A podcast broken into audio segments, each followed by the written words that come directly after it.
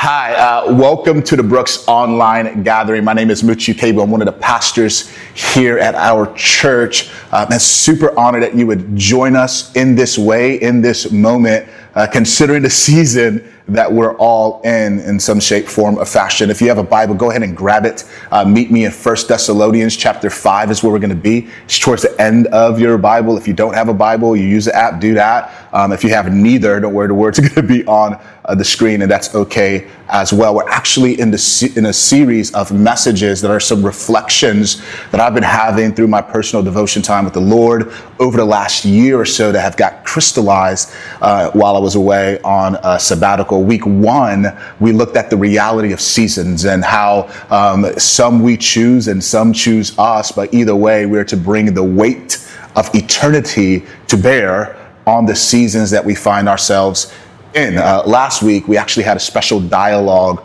around the necessity of truth and how we come to understand something to be true and then apply it in a way that's beautiful, life-giving, and ultimately brings about the most possible good for the glory of God. Uh, this week, we're looking at an idea and this issue of joy.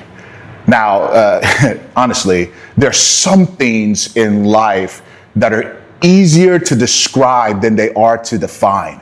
Uh, it, and I think I think that's okay. I think that's okay. I don't think that's a cop-out. I think that exists because there's just some things where we're not necessarily meant to kind of wrap our minds around them fully, comprehend them completely, but we could still experience them deeply and truly, authentically. I think love is like that. And I think uh, joy is one of those things as well. That doesn't mean that you don't try and get a definition. It just means that, man, they're just easier to describe. Nevertheless, here's my attempt through searching the scriptures, through life, to give us a definition of joy that's going to shape the idea I want us to walk away with. And that definition is this, that joy is this deep experience of gladness not rooted in circumstances. Joy is a deep experience of gladness not rooted in circumstances. Now, that doesn't make it arbitrary. Like, it doesn't just come out of nowhere. I mean, it's attached to something, but what it's attached to isn't circumstances, and we kind of know that. We know deep experiences of gladness that are attached to circumstances. The word for that is happiness. And we know that happiness kind of comes and goes based on the circumstances that we find ourselves in, but we know that there's something beyond it.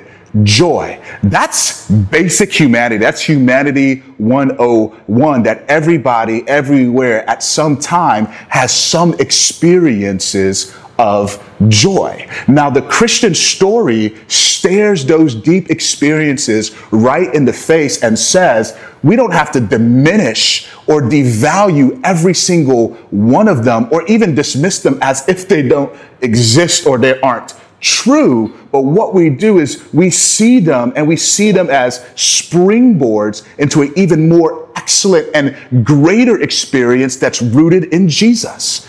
Because what Jesus does is he offers deeper experiences of joy, promises of pleasure, without the aftertaste of pain and or shame. So like growing up, I used to love C C's pizza, all you could eat for only two dollars and ninety-nine cents. And I went to C C's, I had fifty-one slices of pizza before I got kicked out. And in the moment, it was great. I mean, I was like, yo, bring me some more of that pepperoni. And this was before I knew that I was lactose intolerant. Uh, being a child was great. But then after the moment, we know how that story ends, right? And what Jesus says, what the Christian says is, yeah, man, there's there's these moments of pleasure. They're good. They're, they're not entirely bad, but we know what happens next. And what Jesus says is there's a, there's an even more excellent experience that's not rooted in anything other than me and how excellent I am. And honestly, the greatest threat to joy will forever be settling for lesser versions of it. But I don't think that's the only threat. It's the greatest, but it's not the only. In fact, I would say in our moment in time, what I have seen is that there is this threat that creeps up, and it's called disillusionment. Like disillusionment, it brings the worst out of our hearts, and it makes the best of us bitter. You know, like when, when disillusionment seizes your heart, it's almost like that reaction when you try turkey bacon for the first time. You're like, oh, what is that? It's just, it creates this disdain for life. And I've just seen a, a disillusionment run rampant, just uprooting joy for so many people, especially Christians. And honestly, professionally, personally, collectively at the, as a church, like I am on a mission to uproot disillusionment before it uproots experiences of great joy. But it's not uprooting it by denying what's broken around us. It's, it's not uprooting it by turning a blind eye to what's broken around us or even broken inside of us. It's uprooting it by turning our eyes to the hills from where our help comes, Psalm one twenty-one.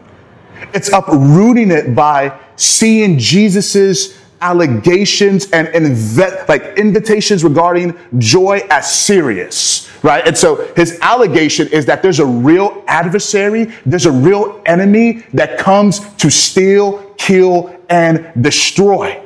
And in contrast, it's stealing, killing, and destroying the life that he invites us to partake in, which is one that he says is fullness with a greater experience of joy. It's It's an invitation into something that is rich in the present, but is absolutely progressive. And so you get that in Matthew twenty-five, where he gives us this parable. Then after giving us this parable, he ends it by saying that, that the, the master says to the servant, well done, good and faithful servant. Now enter into the joy of your master. Come share this increasing experience with me. It's by taking serious the commands to rejoice. It's by seeing, in a very real sense, this idea that joy is resistance. Joy is resistance to continuously, consciously choose joy. It's to push back on that which pushes against us. And Jesus says, do that. Choose joy. Joy is resistance. That's the idea that my mind has been like orienting, orbiting around for the last year, but it's crystallized, especially in the last few months. Now, I'm going to build to that through First Thessalonians in particular, but as we build to that, it'll be really just looking at this, this statement that we see towards the end of chapter five. Uh, it, it, it almost looks like a summary statement, but we'll, we'll see this summary statement and some of the implications thereof. And then really, we'll just spend the rest of time just like unfolding what I think are some beautiful and frustrating layers regarding the anatomy of joy and rejoicing that help us to see that it really is a type of resistance, necessary, beautiful resistance. So that'd be the flow of our time. We'll, we'll look at the statement, the summarizing statement, if you will, and then we'll unfold some of the beautiful and frustrating uh, layers that the text gives us in hopes that we will walk away with a perspective that this isn't just something to consider choosing joy. It's something that's absolutely necessary, especially when we don't feel it. Because when we don't feel it, it's actually when we most need it. So uh, First Thess, uh, read with me. Um, it's short, to the point, and then we'll uh, take it bit by bit. Um, verse sixteen, it starts off like this. Rejoice always. Pray without ceasing. Give thanks in all circumstances, for this is the will of God in Christ Jesus for you. First Thessalonians five, sixteen through eighteen. First Thessalonians is a is a very rich a book. It's it's written to this multi-ethnic, diverse people whose existence as a church was birthed through tremendous trials and tribulations. So Acts seventeen talks about the birth of this church where, where Paul comes bringing the weight of the story of God, the gospel, the announcement of good news, that relationship with God is possible, that the barriers that stand in the way have been removed by the life, death, and resurrection of Jesus. And those barriers haven't just been removed arbitrarily, they've been removed so that we could connect in a more excellent, deeper way with God in the here and now, in a way that leads to the then and there. So he brings the weight of that story to bear on people's souls. And what happens is social upheaval. And so there is trial, there's conflict, yet in the midst of that, this people was born and created. This church was planted, akin to the church that will be planted in New Orleans with Brian Ashley and the team, akin to the church that will be planted in Coconut Grove with Carlos Cassie and the team. It's this miraculous birth of the people of God together. This is Thessalonians. And where we have is really the, the closing instructions, like where in verse twelve, all the way down to about twenty, you just get these glorious descriptions of this identity Paul wants them to embody as the people of God, but also these activities Paul calls them to pursue as the people of God. And then you get verse eighteen. This is the will of God in Christ Jesus for you. Now, you could attach that to just the immediate verses that we read, verses sixteen through eighteen, or you could attach it to the entirety of the descriptions that they're called to embody and the actions that they're called to pursue. I think it's more appropriate to attach it to all of it, the descriptions and the actions, because really it stands apart. Like everything that he's saying in this chunk of text, this closing text, they're, they're calls to actions. Whereas verse eighteen really is to call our attention to something, the will of God. Now, now here's why that's beautiful. He's clearly laying out all of these things and he's saying, hey, don't miss this. This is the will of God for you. To experience all of this, to pursue all of this, this is the will of God for you. That matters because the will of God is both mysterious and plain.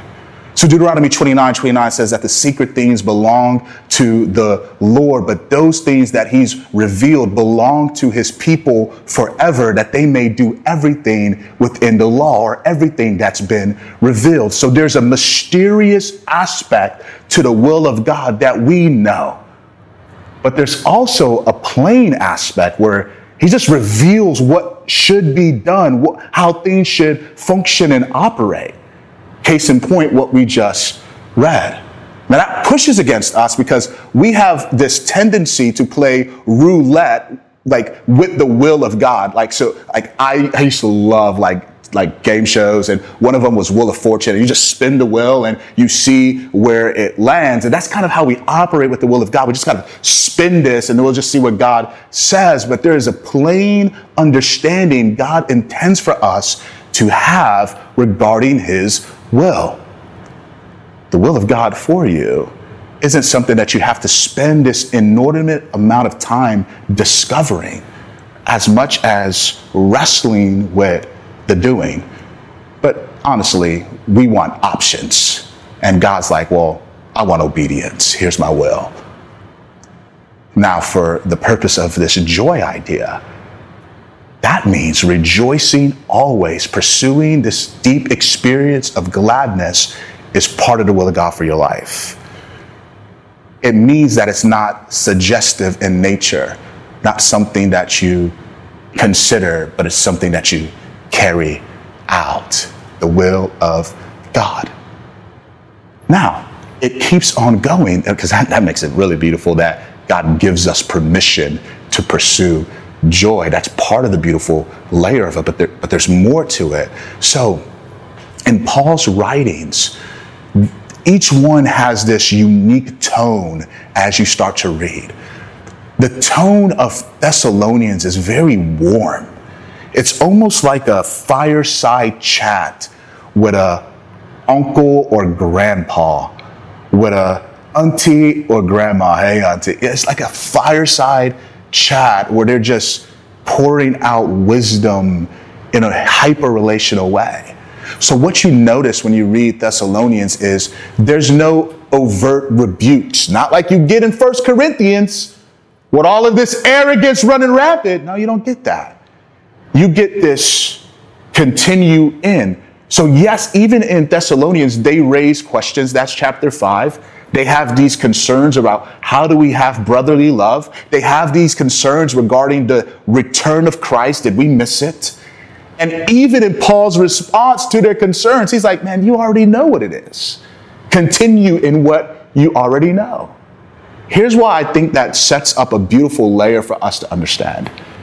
When we get to rejoice always, we shouldn't read that primarily as Paul trying to correct this depressed people, trying to challenge them because they're in a quote-unquote depressed state, which is often how we use that phrase, rejoice always. Rather, it can and should be read, continue in. Now, now here's why I want to say that. We have a weird codependence with sadness right now. It's almost like we attach shame to people who have experiences of goodness. And I just want to say, man, if things are good for you right now, like if there's this deep experience of gladness and joy for you right now, you shouldn't feel guilty for that. Nor should you look over your shoulder in fear, wondering when the terrible is going to take over. Rather, continue in, grow in it, pursue it. It's part of the will of God, but the layers continue. So all of these, like I said, are descriptions of an identity that they're called to embody, or their actions that they're called to take. So there's they're interdependent. So while they could stand uh, like apart so you could emphasize some of them, they don't stand alone. He is talking to the people of God. And what you see as a thread through all of these descriptions and all of these actions is profound humility. So think about this. So, so even earlier in verse thirteen, he says, live at peace with everyone. Then he goes down to, to say that, that we should bear with everybody, like encourage the weak and the faint-hearted, be patient with them. All of which implies humility. Now, there's an aspect of humility that I think is necessary in understanding this text, and especially in our moment of time. And that aspect is the decentering of oneself for the sake of someone else.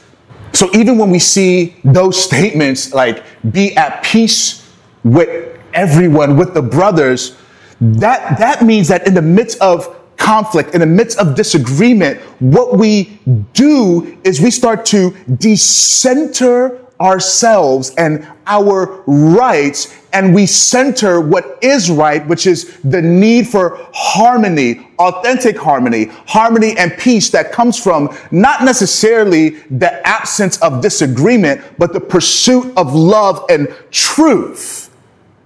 So even when we see patience, be patient with everyone, that means to decenter ourselves from the relationship as it relates to pace, trying to make everybody come at our speed, but to say, I will extend to you time in the same way God extends to us when there's brokenness and sin, that he waits us out as he pursues.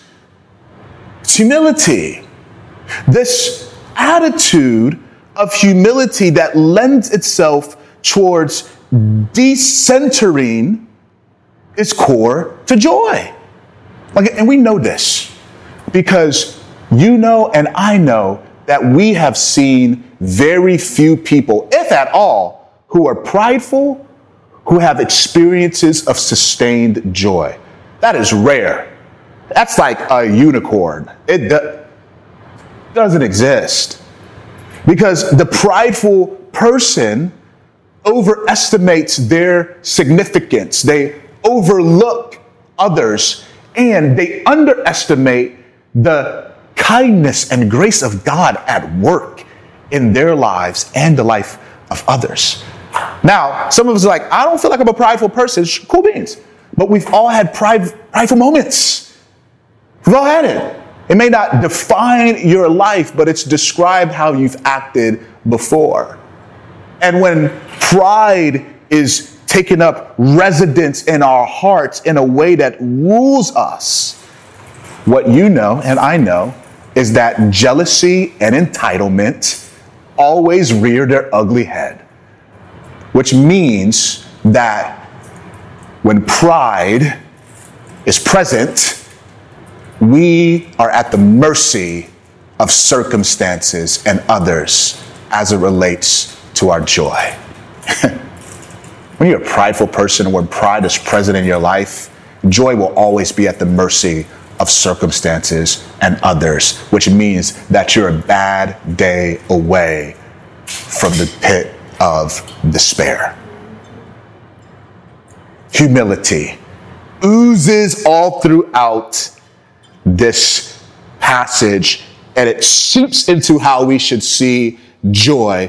Furthermore, it seeps in that allows us to see rejoice always as something better than a bright side mentality, but it's to root our joy in the goodness of God, humbly acknowledging his will for us. The layers continue, man. So like, the audience matters. This is written to the people of God collectively. So it's not Paul, hey man, Dionysus in Thessalonica, let me write this letter to you. It's to the people of God. Let me explain like this. Raise your hand wherever you are. You could be at Publix right now. You got your AirPods in. You could be at your house. Raise your hand. It may be weird, but raise your hand if you liked group projects. No? eighty, ninety percent of the people who raised their hand were probably that slacker in the group, the procrastinator who saw the group project as an easy ride towards completion of a grade. And it's like, yo, I, I wasn't. Group projects, they do something in my soul. And they do something in the soul of most people. Because we know by and large that the success of a group project, it really isn't just tied to the work that you're called to complete. It's tied to the people that you're called to complete it with. Case in point, look at where we are, our country. Like, we have turned a public health crisis into a political one. And so we're all failing at this bad boy. All of us in our own echo chambers of agreement. The ultimate group project, and we're failing. Because it's not tied just to the work that you're trying to accomplish. It's tied to the people that you're trying to accomplish it with. It's tied to the group. It's tied to community.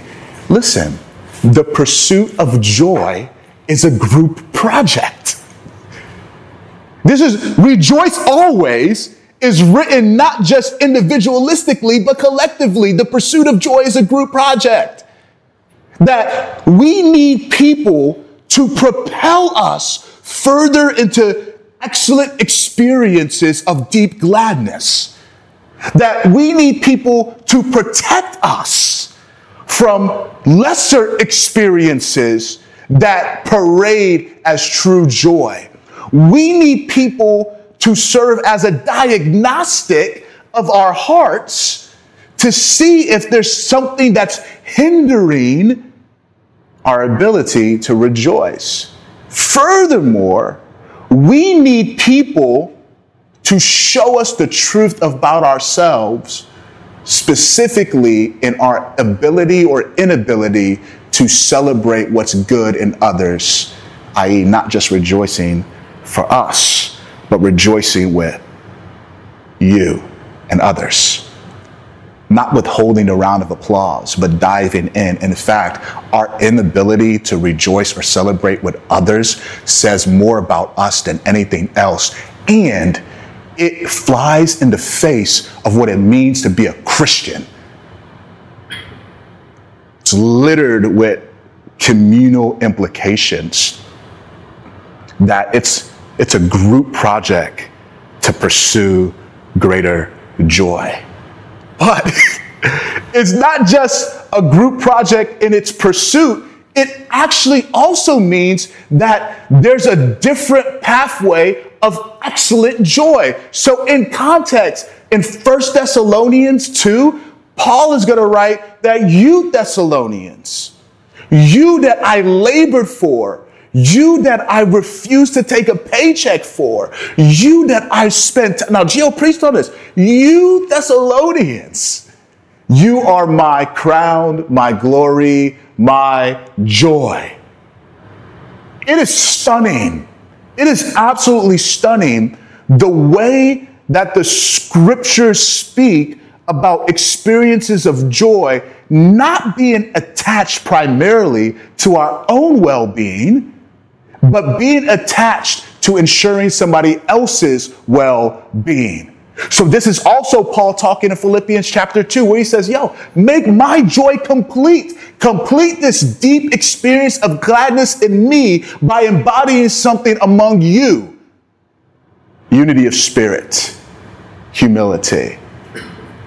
This is also John in First John, that he says in First John one through four, man, that which we've seen, that which we interacted with, Jesus, we were up close and personal. We touched him. He wasn't some ghost. We, we had real relationship with him. We experienced the invitation of fullness of life, of greater joy. That which we've heard, seen, tasted, felt, and know, we commit to you. We write to you these things that our joy would be complete. We want you to have relationship with him and us. And when that takes place, we have fuller joy.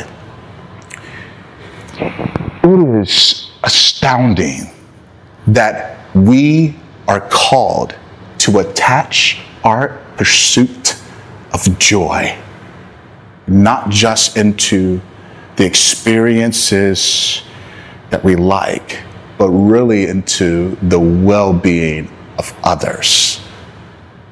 That's a huge part of why joy is resistance, by the way, because that is an act of defiance.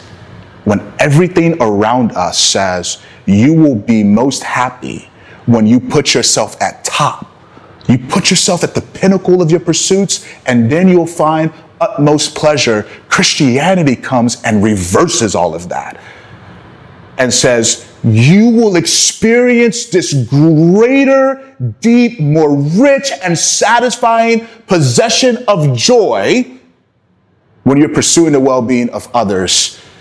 The pursuit of joy is a group project, and it grows as we pursue others' well-being.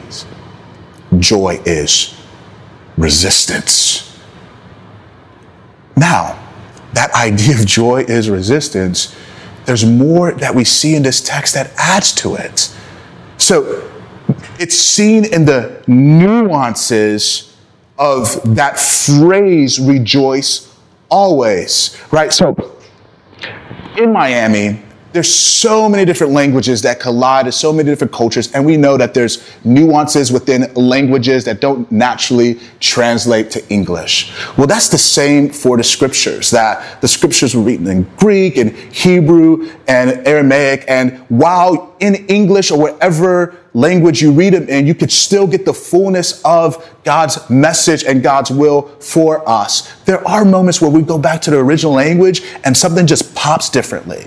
Here's one of those moments. And so rejoice always is a present tense imperative verb in the Greek. So what that means is it's an imperative. It's not a suggestion. It really actually is a command.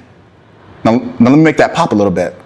I feel like verses fifteen, sixteen, seventeen, and eighteen, this is like the soil of all Christian cliches. Have you ever got like, have you ever got like that Christian chain letter where it's like, yo, it's for this, like ten people. If you don't, you'll be cursed forever. Don't scroll past this without leaving a heart emoji or saying amen. Like a lot of those things come from here. Choose joy always, pray without sin. And it's like, okay. And so they, they lose their weight to it. And it almost even, it feels like well-wishing. Like you just attach it to the end of something bad. But because it's an imperative, it means that it's not, yo, I get to this eventually as a response to something. It means that I begin with this intentionally as a guide. Put it on the front end, not the back end. Choose joy, rejoice always. It's an imperative. We pursue it. Take this posture of proactive pursuit. But the present tense aspect of, of Greek verbs means that they're not actions that are completed. They're actions that are continuous or reoccurring. So, in other words, it's not like you go accomplish it and you're good. This isn't something that you complete. This is something that you continue to chase after. That's rich, because what that does is it really roots it beyond time and circumstances. It roots this action, this call to action, beyond time and circumstances, and says, you keep pursuing joy always.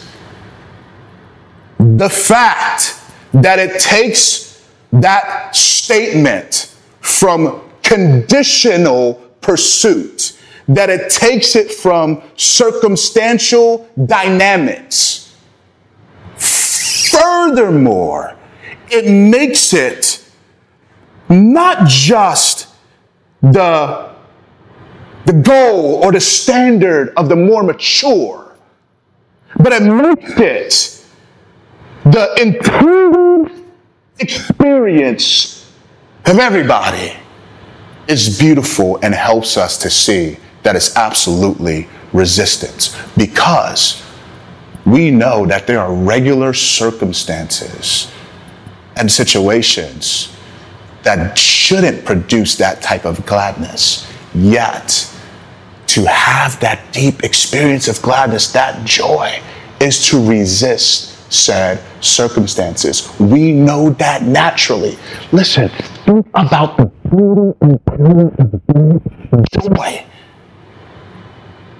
Think about those who who stared at the face of white supremacy and said, you won't strip the smile from my soul, even if you try and strip the smile from my face. There's something greater that's anchoring me, John Lewis. And all the freedom fighters. But you don't just look at black joy. Just survey history, the history of marginalized and oppressed people. People who've said, listen, you can strip us of our property. You can strip us of our jobs and economic advancement. But with defiant strength, there's something in our soul that can't be stripped away, this deep gladness that anchors and resists. And you don't have to be part of a marginalized ethnicity or geography, a place, a people, to experience that. If you're Christian, this is your spiritual heritage, that the scriptures go through great pains and lengths to paint the people of God as this nomadic, marginalized group. This is First Peter, where First Peter, Peter looking at these people scattered all across the world, experiencing tremendous suffering and pain, paints the first part of that chapter. And he says, even in the midst of such suffering, you have this love for God and you're able to experience this joy that's really inexpressible. You can't fully put words to it, but you know that it's there. This is a Christian heritage. This is a Christian story.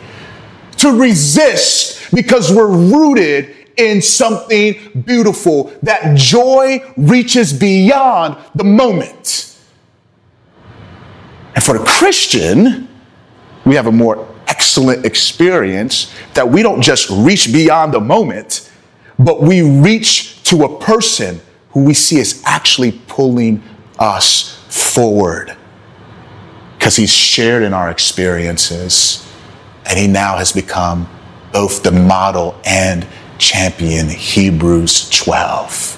Surrounded by such a great cloud of witnesses, let us cast off every weight and sin that clings closely and so easily entangles, and then let us fix our eyes on Jesus, looking to him, the author and perfecter of our faith. We run this race with endurance because he endured for joy.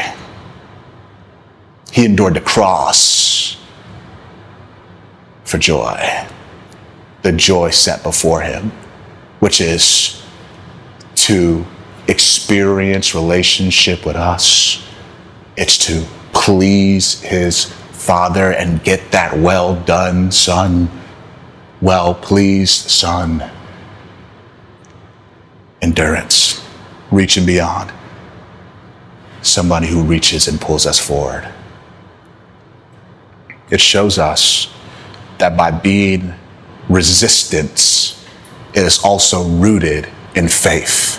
Faith being the determination to act in light of who God is and what God says. So, in this season, resist. Resist that which wars against us. I know that there's almost this low-grade depression that is hovering over so many of us. Resist. Not by the strength of your hands, but by the power of hope in God. Reaching beyond the moment and grabbing on to the one who holds and grabs his children. Resist. Resist. Not by arrogant words, but humble defiance, defiance rooted in joy. Would you pray with me to end? God, man, I'm talking to myself.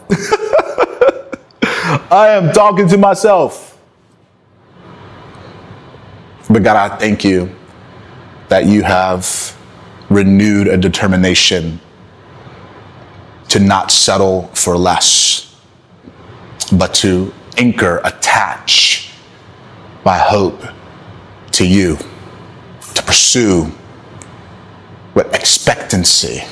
God, I pray the same for our people, for those who are engaging with your body in this moment in time, in this way. Would you root in us a rich experience of joy and uproot from us sabotaging experiences disillusionment brings. In your name we pray, Jesus. Amen.